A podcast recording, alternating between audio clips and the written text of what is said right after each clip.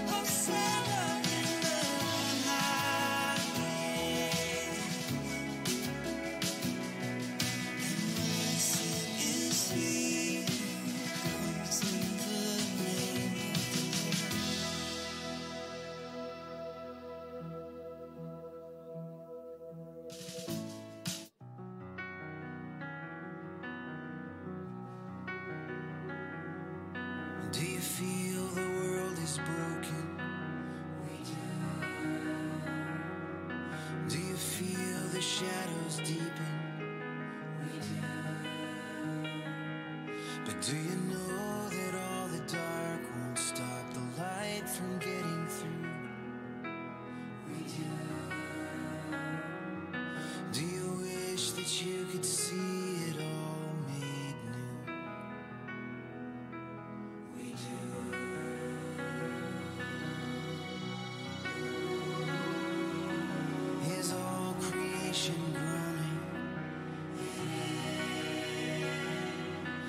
A new creation coming. Is the glory of the Lord to be the light within our midst? Is it good?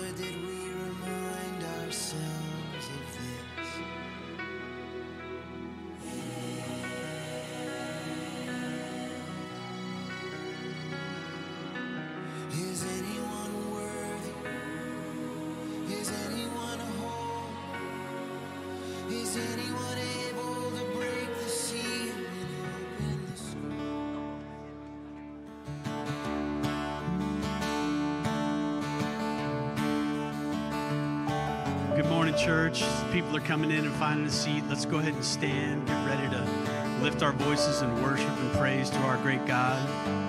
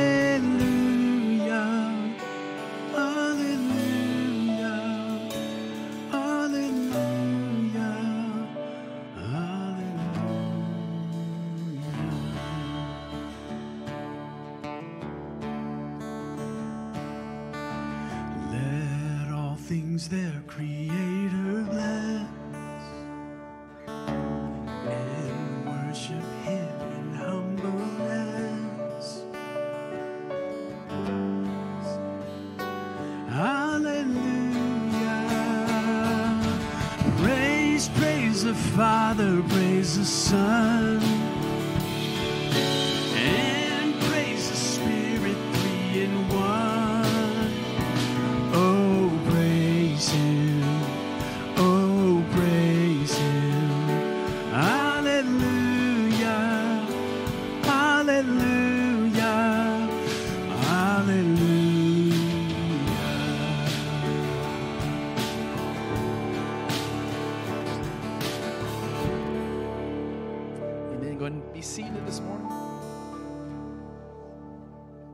Morning, church.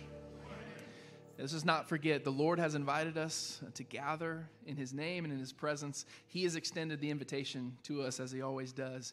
And uh, thank you for responding this morning gathering and, and worshiping and lifting your voice as we join in worship together. One thing coming off of Easter, we always think through people, and usually that's a great time for church, for families and individuals to say, man, yeah, we want to be here more often. We want to be a little bit more connected. And maybe that's you, and you're here uh, after last week, and you're, you're wanting to do your best to try to be more connected to our church. And so I want to offer you a challenge if you'll accept it. I heard this past week you don't really know somebody unless you've spent five hours with that person. And our services are 60 minutes. And so the challenge is would you uh, spend five Sundays with us? It doesn't have to be every Sunday between now and fifth Sunday, but five Sundays uh, to get a feel for our church, to meet our people, to hear. We have different people preaching and different people leading worship and different hymns and styles. You don't really know our church unless you spent five Sundays with us. So if that's you, I'd encourage you stick around, be around for the next five Sundays um, to figure out if this is a church home. This is where you want to land and be a part of our community. One thing we want to highlight is there's two mission opportunities. A value of our church is supporting missions both locally but also around the world. One local partnership that we have is with Hanging Rock Christian Camp. That's the church camp that I grew up going to. Um, and so New Hope and a lot of other churches are all gathering at uh, Hanging Rock to serve on May 6th. It's a one day thing. And so I'd encourage you as a family or a small group to consider coming. We're cleaning up the property, doing some painting, just prepping uh, the camp for all the students that will come uh, and spend summer, a week of their summer uh, at church camp. So if that's you or your family or your small group wants to sign up to come together, just do that on our website, and we would love to have you come and serve with us. But the other opportunity we have that's unique this morning is also our global missions emphasis. And we have two of our missionaries here with us uh, who are serving overseas in Turkey. There they are, all in the back. So kind of make your way in. This is Cody and Sylvia. And um, they're going to share a little bit about uh, just how they're doing, introduce themselves to you. Uh, if you know or not, for our church family who gives, uh, financially to support not only our church, as you all give a tithe, we take 20% of that and then give it to other missions that God is working locally and around the world. And Cody and Sylvia are a part of that. And so uh, they'd love to introduce themselves to you this morning. Um, my name is Sylvia. This is my husband, Cody. And for the past five and a half years, we've been serving in Turkey with Team Expansion with our three children, Ethan, Alora, and Ava. The last couple years, the older two have been able to go to a local preschool, which has allowed them to become fluent in Turkish. And so this fall, Ethan will start first grade in a 100% Turkish speaking school. Um, and then also this August, we are expecting our fourth. Thank you, thank you. Um, yeah, five years ago we joined up with Team Expansion to go to Turkey, and we joined a field that had we were the fifth family on the field. Um, there's been a lot of tra- changes and transitions in five years, so when we go back in July, uh, we'll be the last family continuing the work there, um, which will be hard, but the work makes it worth it. So, just to give you a couple examples, well, three years ago we started using media Facebook, Instagram, Google to use ads to help accelerate our evangelism efforts. In three years, our city of 6 million people, that's 99.5% Muslim and unreached with the gospel, meaning they don't have access to anything Jesus. 6 million unique devices saw something about Jesus that we put online for them to see, which is incredible. But of that, in the last four months alone, 80 people who clicked on our ad and messaged with us online read John 1 through 5 and were invited to meet in simple churches to continue reading with local believers. That's all Jesus. We have not seen that before. I would love to share a lot more. So please come back to the church at 4 o'clock where we'll have more time to go into details and we'll spend some time in prayer over the work that we've got going. We'd love to see you there, but we don't have time to share all that right now. Thank you. All right, can we thank them for being here with us this morning? If you'd stand, we're going to pray over our gathering and pray to God who hears us as our Father. And we're also going to take a moment just to pray over Cody and Sylvia and their time of rest and furlough with us. So, would you pray with me? Good morning, Father. We are uh, excited to be with you and to be with one another, those who are following after Jesus. And I pray this morning our worship would honor you, that our hearts would be humbled and true uh, as we pursue you, the God who pursued us. Father, we believe you are the fount, the source of every blessing in our life. It's why we're here. And so, Father, I pray this morning that our worship would be pleasing to you. We also want to pray over Cody and Sylvia time of rest to be with us for these next few weeks and these months. I pray after this they'd go back and be excited, that they'd be refreshed and refocused and just ready to go back and to accomplish the work that you've given them. But also, may their testimony and the work you're doing through their lives remind us that we too have the same mandate whether we're in Turkey or whether we're here in Whitestown or in Boone County, we are called as followers of Jesus to just share the good news God who would come to be with us, who would live for us and die for us and be raised to new life. And we too can be raised to that life because of Christ. And we're celebrating that together this morning. We pray everything we do this morning is honoring to you, and we do this in the name of Jesus. Amen. And come, thou fount of every blessing, tune my heart to sing thy grace. Streams of mercy never ceasing, for songs of loudest praise. Lord, teach me some melodious sonnet sung by flaming tongues above praise the mountain fixed upon it, mount of thy redeeming Here I raise my Ebenezer, hither by thy help I come, and I hope by thy good pleasure safely to arrive at home. Cause Jesus sought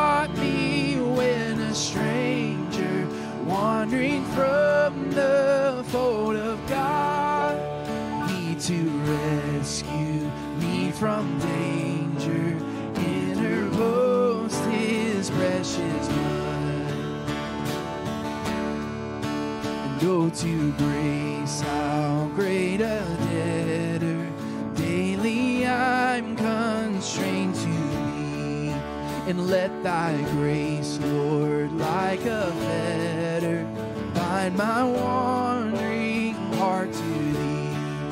I'm prone to wander Lord, I feel it. I'm prone to leave the God I love. Here's my heart, Lord, take and seal it, seal it for thy courts.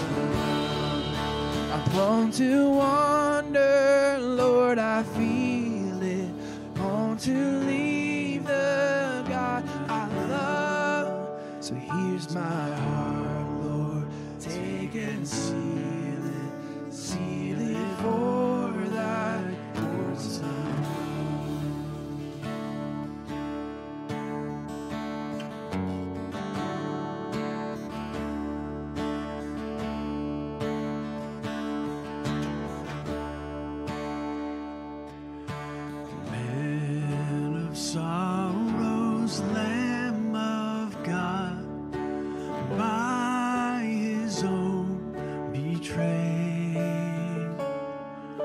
see.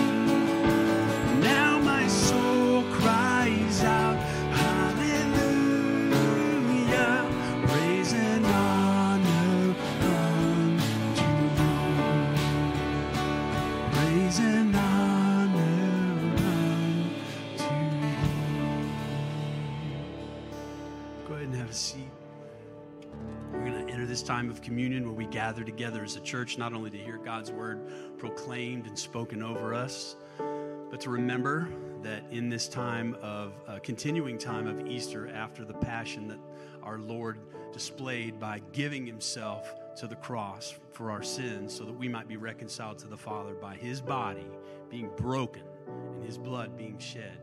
This time of remembrance is what we is one of the things that we gather together and don't want to take lightly. We're so grateful that we have a country where we can enjoy this freedom. May we always be this free to worship Christ. I was reminded this morning, it just broke me watching Cody and Sylvia. They're here and they're partaking in this communion time and this worship, and it's so refreshing for them. And to see their response of what it is that, that maybe they miss or or don't have so fully in the in the country where they are, where they're doing the work of Christ to those who just don't know or have never been exposed to Jesus before. It's so refreshing to see that on their face and to remember that we enjoy this comfort and this this we should just be grateful for that. And in this time of communion, remember that in this season of Easter, Christ continued to reveal himself to his disciples and those who had sat under his teaching and they saw him alive after saw him after seeing him beaten and broken to death and resurrected. And that is what we proclaim in this time of communion where we take this bread and remember that time.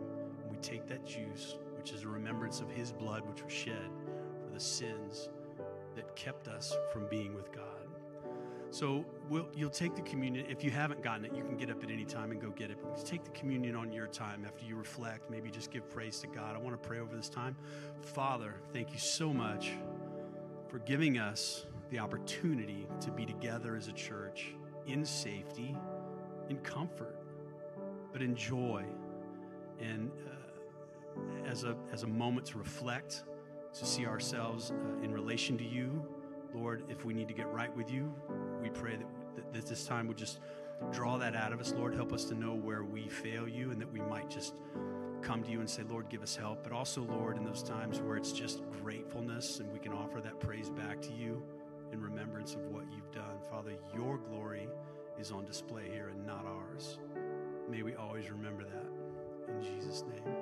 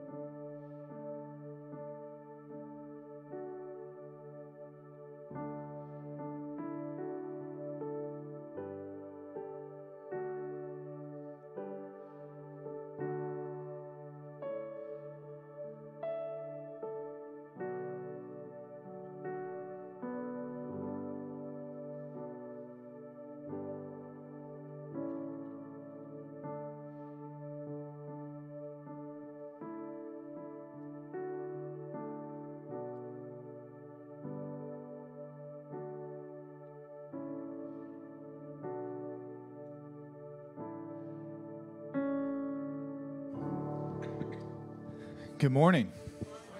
Hey, if you're a guest with us this morning, my name's Rob, and I'm grateful uh, that the Lord uh, put it on your heart to be here with us this morning. I would love a chance to get to meet you. Uh, as many of you know, uh, back at the very beginning of January, we started a sermon series uh, as we walk our way through the Gospel of John. And we took a break seven weeks ago from going through the Gospel of John. And thematically, still in the Gospel of John, looked at the seven I am statements of Jesus. And that culminated last Sunday on Resurrection Sundays. We uh, finished up that part. And then this Sunday, we get right back into uh, the Gospel of John in chapter 3. And I'm uh, delighted to invite a guest uh, to get us right back into the Gospel of John in John 3. Um, many years ago, uh, when we moved here, one of the things that we picked up on, my wife and I, uh, is uh, we learned from her father, her father, my father-in-law, David. And when we're on vacation, preachers can we can be a little bit picky. we want to know that hey, if we're going to visit a church on a Sunday, we want it to be a place that we can really let our guard down and enjoy and learn. And we have learned to do that at the Plainfield Christian Church. We get home on a Saturday night, we want to go and spend some time there when we can. We know that when you visit there, we're going to be welcomed. And under Steve White's preaching and now Luke Proctor, we are going to hear the Word of God preached faithfully. For 35 years, Steve White loved that church and led it well and preached the gospel faithfully. And in recent months, I've got to know Steve. And it's been a joy. I've admired him from a distance for a long time. I've learned so much under his preaching. And recently, I've got to spend time with him, and I've learned this truth. Steve's not only a really good preacher who's going to bless you today, but he's a really good man as well. And so, would you join me in welcoming Steve White to the platform to preach God's word to us this morning? Stop it. Stop it. Good morning. Well, your, your preacher's not as smart as he thinks he is. Because I'm not that nice, I'm not that good. But what gracious words, and it is a joy to be with you this morning. I have valued your church from a distance, David's leadership, and now Rob, and I have been so blessed by getting to know Rob some as well. And my wife and I got to attend here uh, in December one Sunday morning. We'd never been here for a worship service. And we didn't say anything to each other while we were here, but we walked in the parking lot and looked at each other and said, Wow, this could be our home church. That's how we felt from the moment we stepped in until we left. Everything, everything we experienced was so good from the welcome, people we talked to, the preaching of the word, the worship, everything was on. And so, thank you for being a great testimony in this area of uh, greater Indianapolis. Thank you for holding high word, truth, testimony, and I have, uh, I have no doubt but you have a wonderful future for the name of Christ here today. So thank you for who you are. Open your Bibles, please, to John chapter 3, a familiar text to us, but one that never grows old. It is full of good things, and there's always good reminders for us to be here. You ever played this game? Frustration? That's what it's called. How many played frustration before? Yes. It's very frustrating, isn't it? You have these colored marbles. It's not like trouble that you might play with your kids or your grandkids, where you're trying to make progress around the board, and that just while you're feeling good that you're going to win, you get knocked off your space and you have to go back and start all over. I don't think that is too unlike the experience of many people just in the course of life. If I just, if we just have a kid, if we just get another house, if, we, if I just could get another job, go to another neighborhood, live in a different place, if I could just get the, whatever it is, fill in the blank, I know, I know it's going to be better. We just have to get there. And just when we think we're about to get there, we get knocked back and we have to start all over again. It's a story told over and over again by so many people. Maybe it's even still your story here today. It doesn't have to be. Know, because we're here to honor the only one that can fill that void in us that we, that we try to fill with everything else we can get our hands on. I think Nicodemus, that we meet in our text today, is the same way. Would you stand with me for the reading of the word? Now, there was a Pharisee, a man named Nicodemus, who was a member of the Jewish ruling council. He came to Jesus at night and said, Rabbi, we know that you are a teacher who's come from God, for no one could perform the signs you are doing if God were not with him. Jesus reply, replied, Very truly, I tell you, no one can see the kingdom of God unless they're born again. How can someone be born when they're old? Nicodemus asked. Surely they can't enter a second time into their mother's womb to be born. Jesus answered, Truly, very truly, I tell you, no one can enter the kingdom of God unless they're born of water and the Spirit. Flesh gives birth to flesh, the Spirit gives birth to spirit. You should not be surprised at my saying, You must be born again. The wind blows wherever it pleases. You hear its sound. You cannot tell where it comes from or where it's going. So it is with everyone born of the Spirit. How could this be? Nicodemus asked. You're Israel's teacher, said Jesus, and you do not understand these things? Very truly, I tell you, we speak of what we know and we testify to what we have seen. But still, you people do not accept our testimony. I have spoken to you of earthly things, and you do not believe. How then will you believe if I speak of heavenly things? No one has ever gone into heaven except the one who came from heaven, the Son of Man. Just as Moses lifted up the snake in the wilderness, so the Son of Man must be, lifted up, that everyone who believes may have eternal life in him. Thank you. You may be seated. The divine imperative is clear that we must be born again. That is, if we want life to the max, if we want a life that's called abundant, if it's a life of purpose and direction and destination we're preparing for, we must be born again.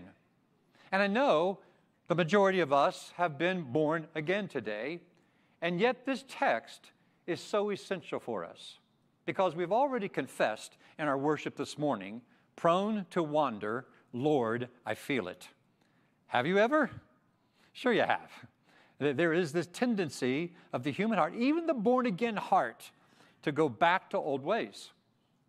Uh, sometimes we need to be awakened again to what has happened to us and the glory of Jesus Christ and the new birth that He's brought to us.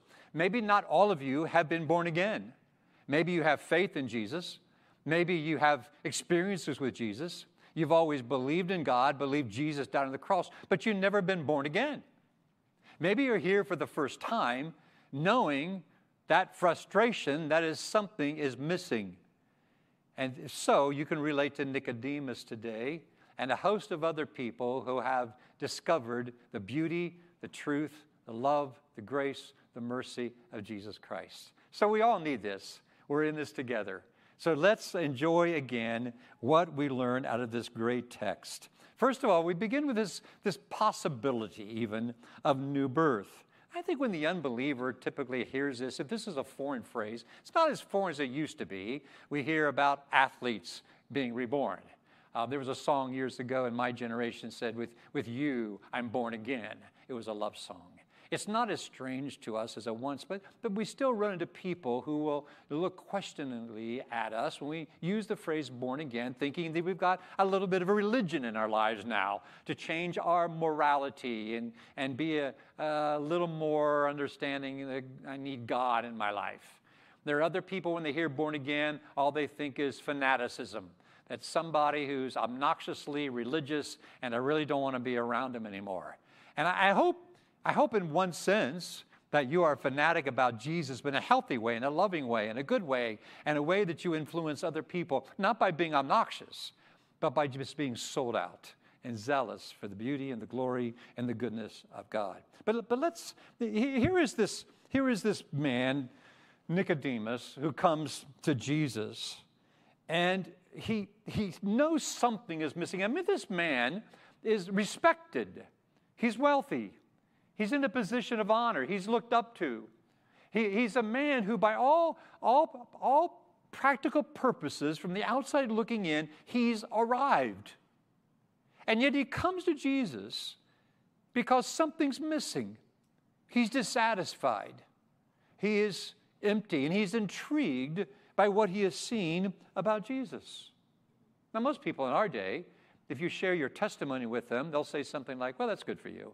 I'm happy for you. It's just not, it's not what I need. I'm glad it works for you. You know, and they dismiss it as that.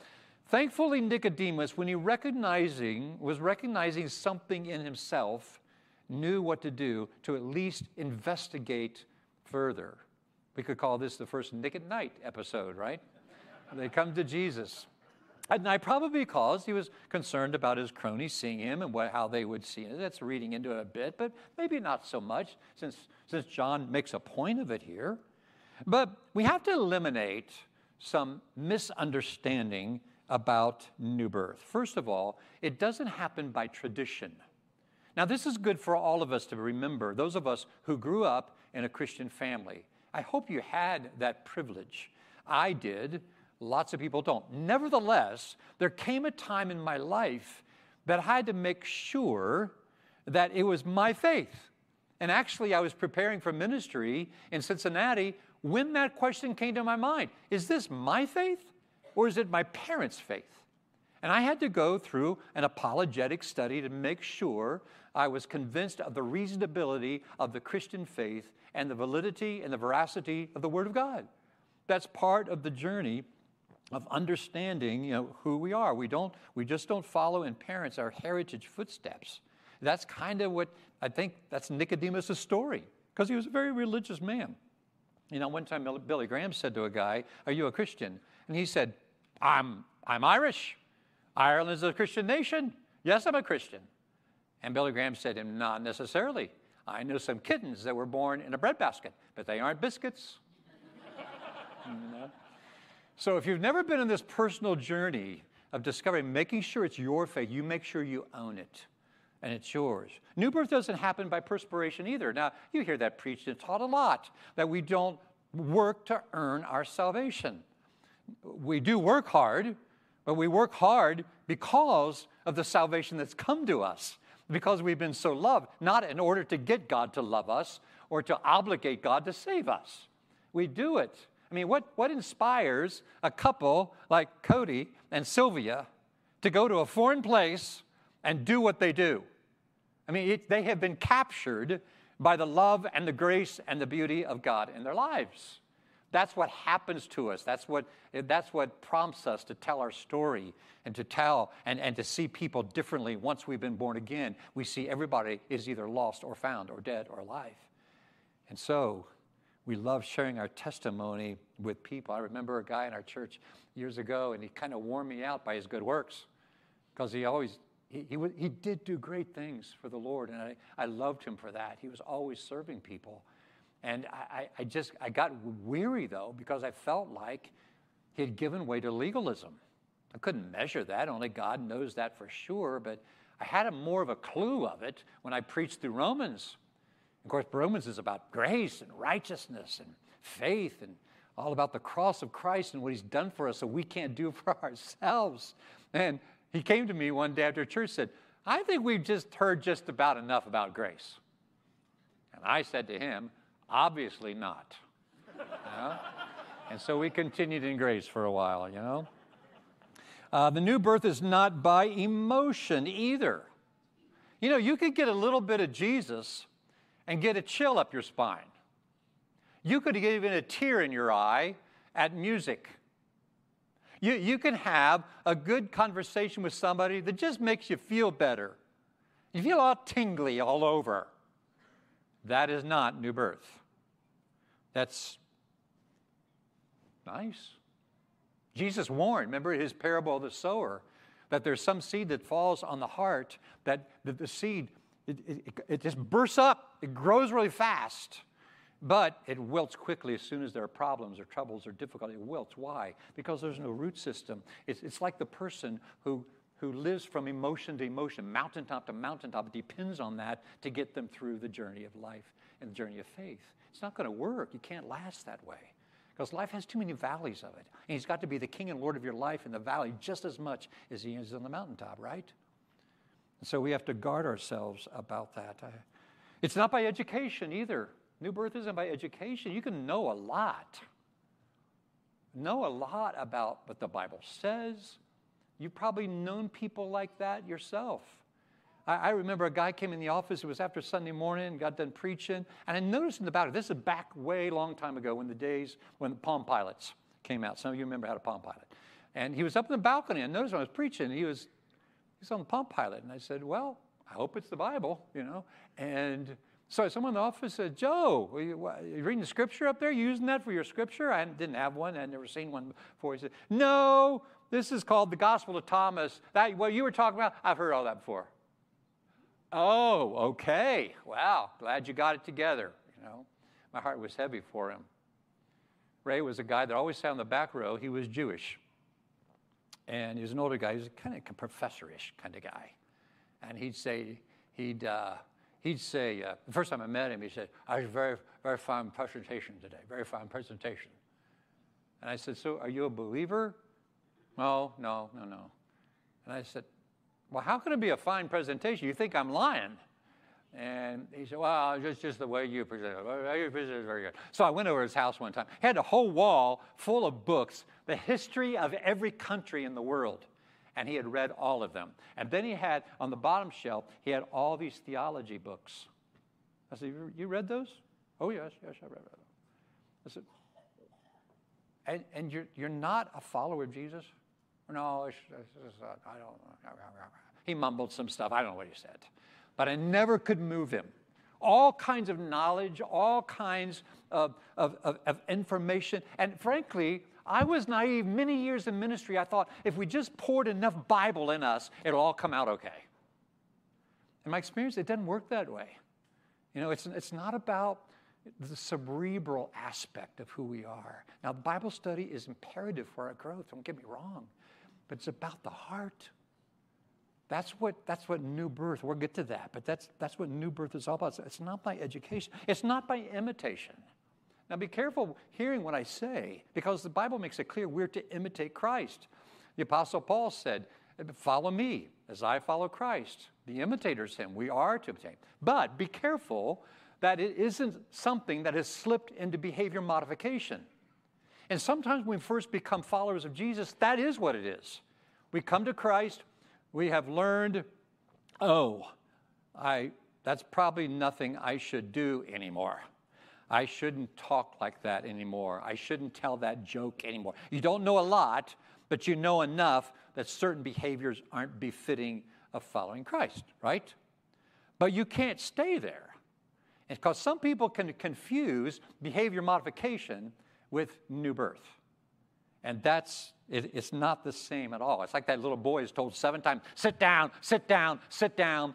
And finally, he sits down and he mumbles under his breath, I may be sitting down on the outside, but I'm standing up on the inside. You know? And there are people who sort of live their life that way.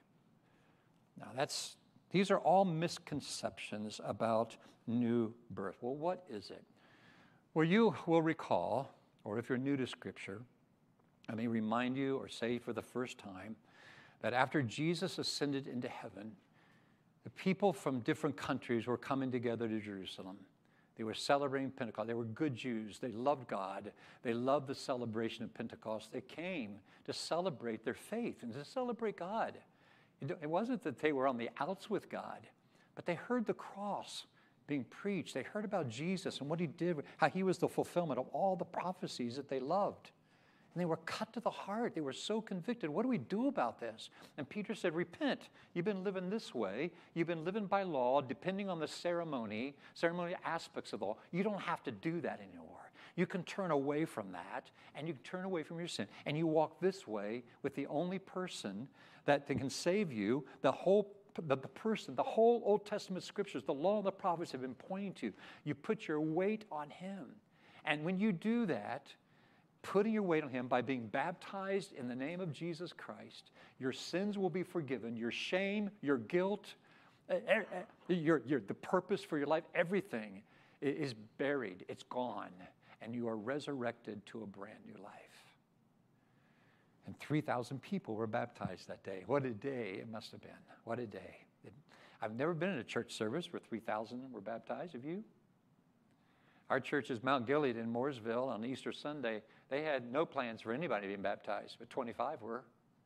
And we sobbed through all that because it was just the movement of God in that assembly. It was huge.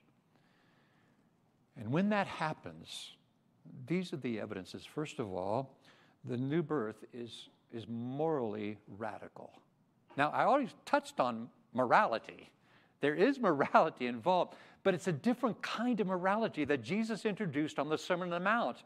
When he said to the crowd there, Your morality, your goodness, your law keeping has to surpass, your righteousness surpass that of the Pharisees. That, they were dumbfounded. What do you mean? The Pharisees, Nicodemus and his cronies, gave their lives to obeying 613 laws of the law and the prophets and all the interpretations of those laws, which was a huge weight for people to carry, for them to carry, and for the people they were living before in the Jewish community. It was too much. Jesus said, No, it's got to surpass. You, you, you, you, you've heard it said. He said, Don't commit adultery. But I'm telling you, if you lust after somebody, and you want to commit adultery, you're guilty. You, you, you haven't murdered anybody, but are you holding anger in your heart towards somebody that you said, well, I just can't forgive them? That's like murder. You're guilty. he presented a whole new reality and understanding of what morality is. And he made sure we would not fall into a trap of behavior modification. He gave us a way to have a new heart, a new beginning, where deeply within us, not only do we not do the things he doesn't want us to do, but we don't want to do them. They're not befitting of the Christ who saves us. That's the new righteousness. You know, when uh, Martin Luther, on July 2nd, 1505, he was leaving his parents' house. He was in a storm in the woods. He was scared, and he cried out to God, God, if you rescue me here, I'll become a monk. He was rescued, he became a monk. He was in a, a monastery in Erfurt, Germany, and he made a trip to Rome uh, and was there. He saw these steps. And these steps, uh, supposedly, the tradition, tradition, is that Helena, the mother of Constantine, brought these, st- these steps from Jerusalem supposedly the steps that Jesus climbed to meet with Pilate when he was on trial. And the only way that you can ascend these steps is on your knees. And so Luther did that. He got on his knees and he started somehow gaining more merits in his mind by ascending the steps that Jesus walked. And he got partway up and he was bombarded with Romans 1:17. The righteous shall live by faith. And he began to understand this whole new world opened that's all about what Christ did for him that he could never do for uh, himself. And he was on his way to accepting this free gift of grace and grasping it. It's a new and deeper morality that rises from us, a new desire of the heart.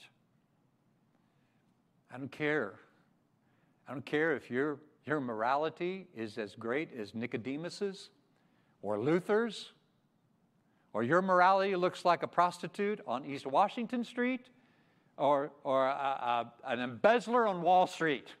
It doesn't matter. You can be washed clean by the blood of Jesus. And I hope you know that. And if you are outside Jesus Christ today, there's a person you go to who cleanses you from shame and guilt and all those dark things that you hope nobody ever knows about, finds out about. God already knows it, and He'll make you clean and white from the inside out. The new birth is also psychologically radical because what happens is we have this new identity. Paul wrote in Colossians that we take off the old and we put on the new. We, ha- we, we, don't, we don't just clean the outside of ourselves like the Pharisees did, keeping the inside dirty. We have a new identity. Darren is a friend of mine. I, I met through, um, I, I, I, volunteer at a sober living house, and I just love those guys that are there. They have a nine month program. I'm with them every Tuesday night, and I, I love it. And Darren was a guy, uh, he didn't have a father in the picture. He was 12 years old. His mother died, and he started, he started using drugs when he was 12 years old. And he was an addict for 38 years until two years ago. All hope was gone. He lost his son, he lost his wife, he lost his career.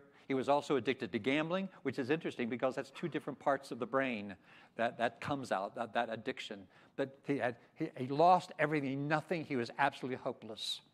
But if he were standing here today, he would, he would, he would proclaim the goodness of God who rescued him from all, that year, all those years of shame and guilt. He's got his son back. He's got his wife back. They remarried a couple of months ago. He's on his path to career and new. He's made new. He said, Steve, everything is different. Everything looks different. People look differently. My wife looks differently. My kid looks differently. The world, everything about every day is so grand now because of Jesus Christ. That's what happens to us. How many people in your world do you know that need that radical new identity and change? Who is God putting in your path to demonstrate what this new life is all about? You have a world that Rob can't get to, I can't get to, nobody else. God has you where you are to influence somebody for eternity, but not only for eternity, to have their life they're now not they're not having now. It, abundant life is about here and now, not just when we die. It's full now. The new birth also is organically radical. What I mean by that, it's a natural it's a natural growth that happens. When we're born again, we begin this growing process, a kind of growth that we've never experienced before. And it's from the inside out. And it's a natural, it's not forced. It's not that we're forced to behave a certain way, forced to say the right Christian thing, forced to, to serve in the right way, or to, to be. There's a, there's a desire in us, growing desire, to love His Word, to love our time in prayer, to love the community, to love serving God, to rejoice with what things are happening in the world in God's name. That it happen, it captures us more and more all the time. It's a beautiful thing. Um, and, and, and it sort of happens just when you start your walk because you, you start realizing things are happening. It's very organic and natural.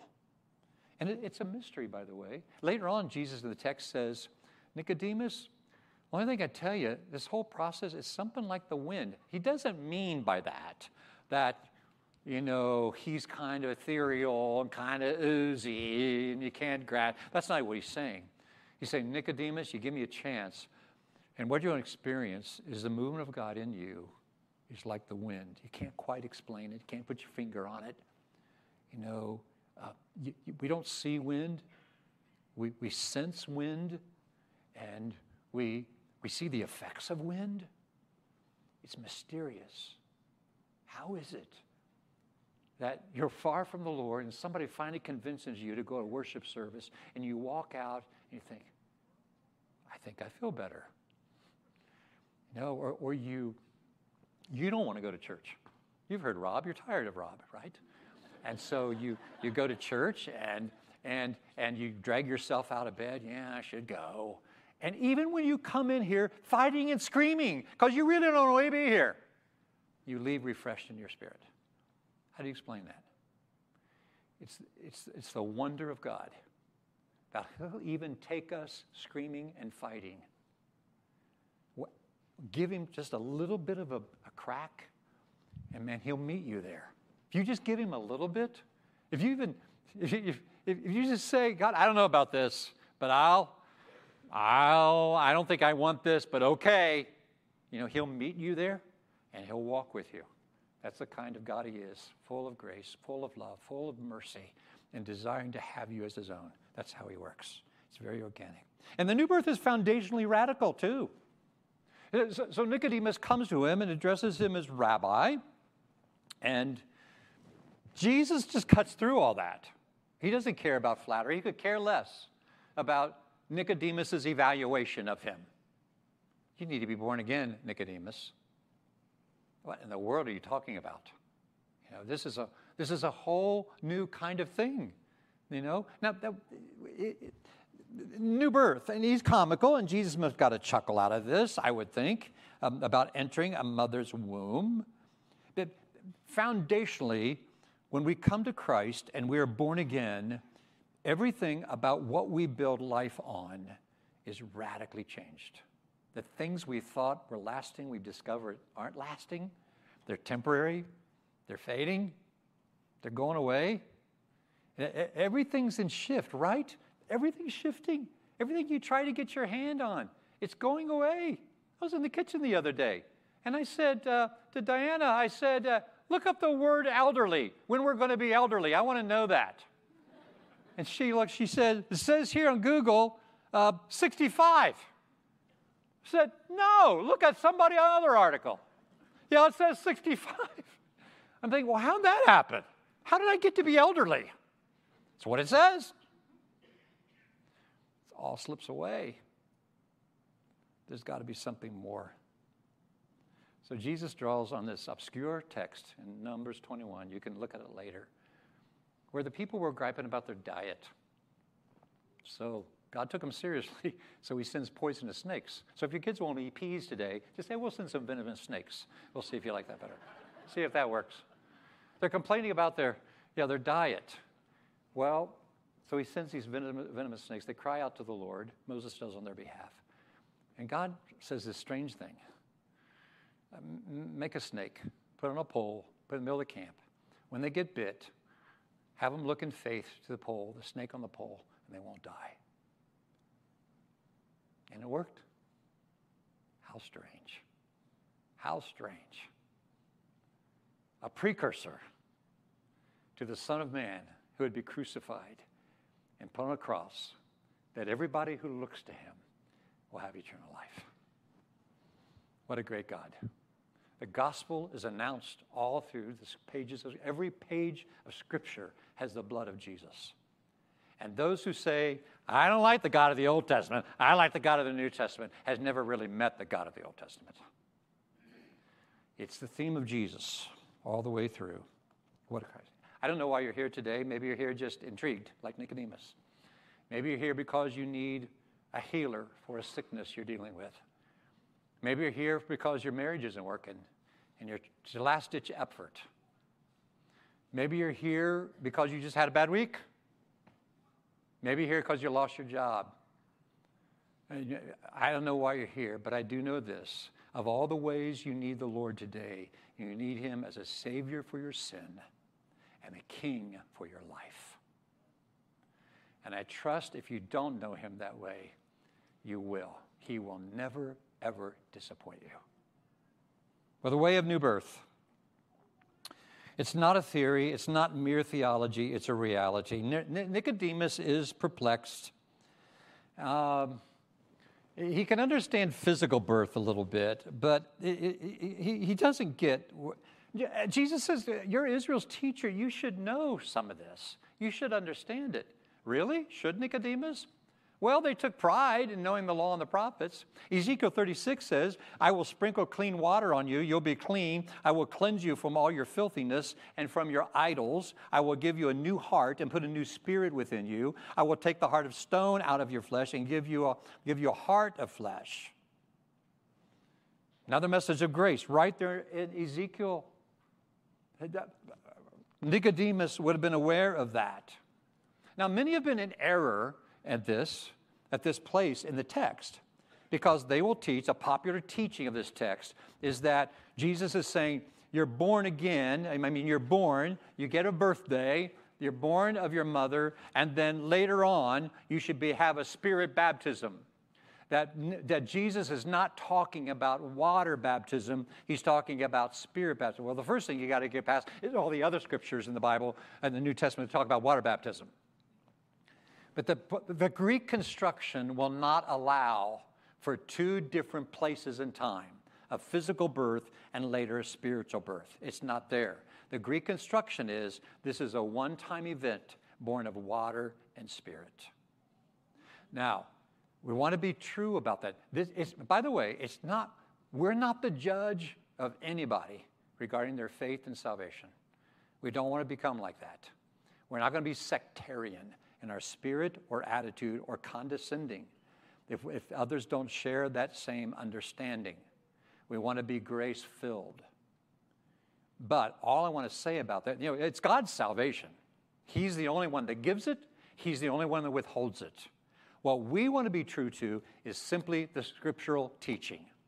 And the stronger we are in what God has taught in the scripture, the more confidence we have in our faith, and the better we're prepared to help somebody come to Jesus. Nobody oozes into him. Nobody attends church three times and thinks, well, are we good now? I said that prayer. Well, it, it's okay.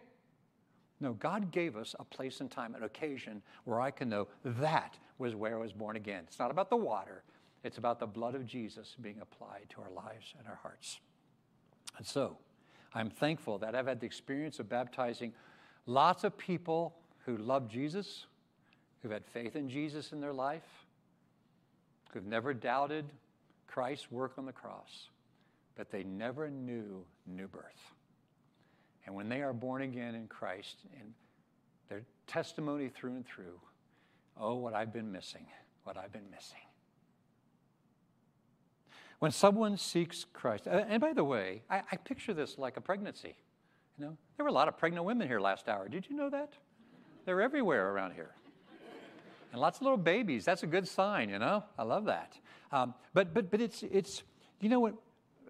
When a woman is pregnant, there, there's, there's changes start, right?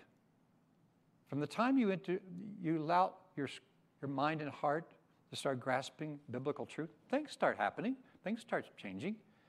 There's, there, things happen inside a pregnant woman. That's not birthday yet. It's just things are changing and there's anticipation. But finally, birthday comes and that amniotic sac breaks and that baby breaks through and we celebrate birthday. And that's what happens in baptism. Is there going to be change before the event? Yes, there's going to be change. But that's not birth. That happens right there when a person breaks through the waters of baptism and it comes to new life. So, when a person has a growing need for Christ, that, that's not the same as new birth. I, you know, your heart can be stirred, but that's not new birth. You can, you can say a prayer and feel a little better because the first time it's the first time you prayed to God and you feel a little better. That's not new birth. You know, you can attend a church service and have a tear in your eye because it just seemed right. That's not new birth. You make a decision for Jesus Christ, you're buried with him in baptism, and you're resurrected to a brand new life because you put all your whole soul trust in the work of Jesus on the cross. That's what new birth is all about. And so, these three things about baptism, I'll close. First of all, it's an act of beauty. Let's move away from being just a duty to an act of beauty. Um, it, is, it, is a, it is something we're commanded to do. Uh, Jesus was baptized, but not for a new heart. He demonstrated his obedience, his surrender to his Father, but Jesus did not need a new heart. You do, and I do. And this is a beautiful day when that happens, when we are born again in the waters of baptism. And Paul is the one, you know, in Romans 6 says we are buried with Christ in baptism, through baptism, in order that just as Christ was raised from the dead through the glory of the Father, we too may live a new life. So in baptism, we are, we are symbolizing Jesus' death, burial, and resurrection. But the reality is, we are dying to self and to past sin, shame, guilt, all, everything. We're dying to ourselves and self reliance and being resurrected to a brand new life. Praise God. And it's the work of God. People will charge us that, that, that I teach, and I've been charged with this uh, 45 years, that you're teaching baptism as a work. Not at all. It's the work of God in us.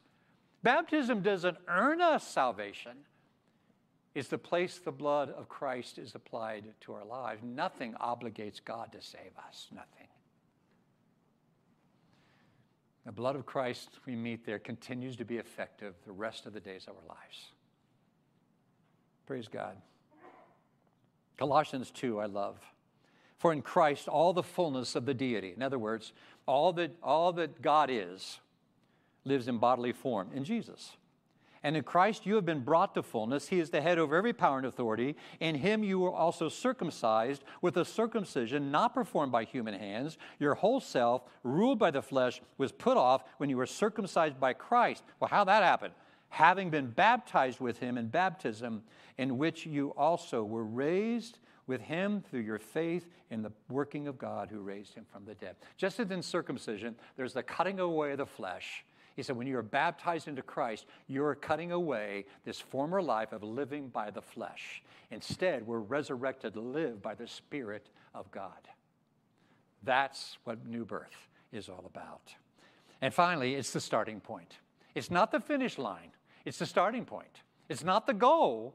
That's a, that's a big, and then from that, God changes us from the inside out. That's this Holy Spirit's presence within us to walk with us and love us and shape us and change us and that new heart we have. God knew we could not live this life on our own, by our own energy. We needed God within us, Himself in us, to empower us and to strengthen us and to turn us into holy people for His own glory. What a, how rich we are, don't you think? How rich we are to know this new life and how many people around us are dying. And how does God want to use you to change the world, to change Whitestown, your neighborhood, wherever you live? I remember Elsie. I never forget her. I think about her a lot. She's with the Lord now, but a story like hers can be told all through my years of ministry. Uh, Elsie was 82 when I met her, and I'd just gone to Plainfield. It was 1987. And I knew Elsie's husband had just died. So I said, Can I come see you? Sure. So we were visiting, sweet little lady.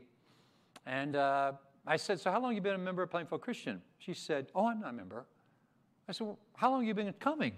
Uh, 1963. Okay, so well, why aren't you a member? Said, Well, those people want me to be baptized into Christ. And my grandfather was a Quaker and my dad was a Quaker, and that's good enough for me. Okay, got it. You know? And um, every now and then I'd, I'd say, uh, uh, Elsie, can I come talk to you about baptism? No, no, no, no, no, no, I'm fine, fine. Okay, okay. About five years later, I said, Elsie, can, can I come to you? You know me well enough by now. I'm not going to manipulate you. I'm not going to coerce you. All I want to do is talk about the scripture. She said, You didn't preach on baptism today. And I said, No, but I did preach about the Lordship of Christ. You know me. Well, okay. So when I got there, I, uh, I all the way I prayed and think, well, how am I going to start? So I said, Elsie, I told you was going to show you scripture because I don't want you to believe me. and I don't want you to do this because you come to our church.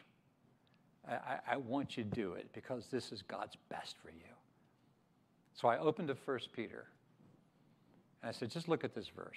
And I read this. In the ark, eight people in all were saved through water. And this water symbolizes baptism that now saves you also. It's not the removal of dirt from the body, it's a pledge of a good conscience toward God.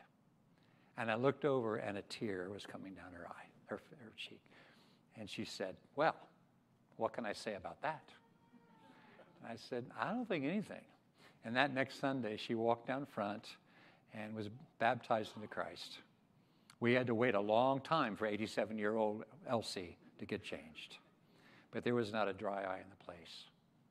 It's been my experience with people through the years to argue against this. But you know, I never find people that are new to Christ ever argue against it. It's the most reasonable thing in the world, except for some people. I heard of a couple recently, and their little girl, she's eight years old, saw baptism for the first time. They got in the car and she said, I want to follow Jesus. But that was really weird.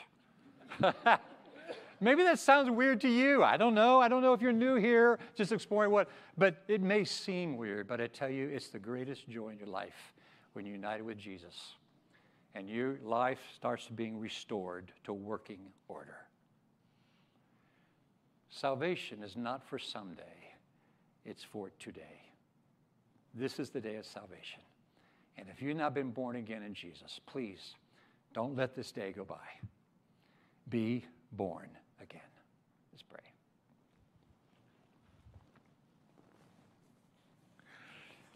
Oh, Father in heaven, we,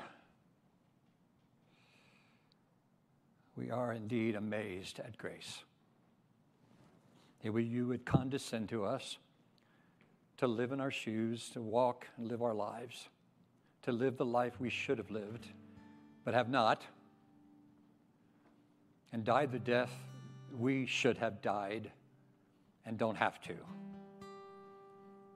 We thank you, Father, for diverting the wrath that's due on us onto your own Son, Jesus, that we may have life. So today, Father, we thank you for the new birth. And I pray, Father, that anyone in here who's not been born again would do so immediately for the sake of the name of Jesus and for their soul's sake. May God be praised in Jesus' name. Amen. The invitation has been given. Uh, after service will be in the front. If you'd love to talk or pray with someone, or if today's that day, we'd love to baptize you into Christ. Let's stand and close as we stand and sing of what we believe.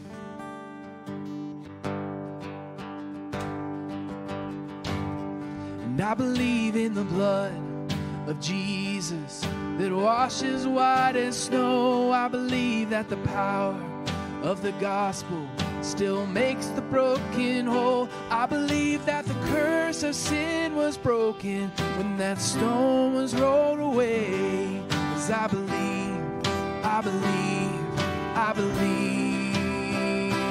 As I bow before you, Lord, I will rise in confidence. I will see your goodness, Lord, in the land I'm living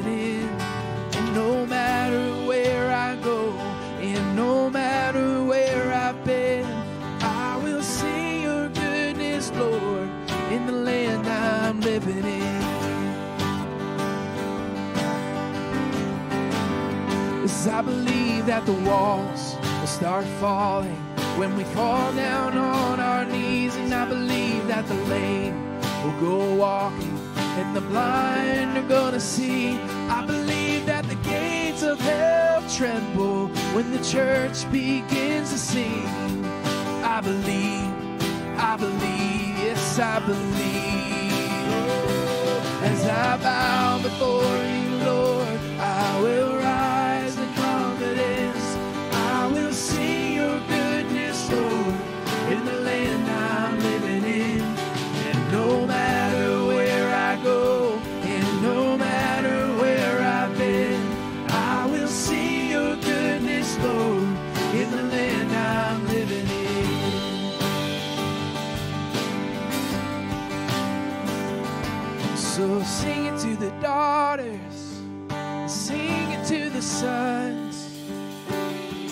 generation. Look at what the Lord has done. Sing it to the darkness that the light has come. Sing it to the nations. Look at what the Lord has done. Sing it to your daughter.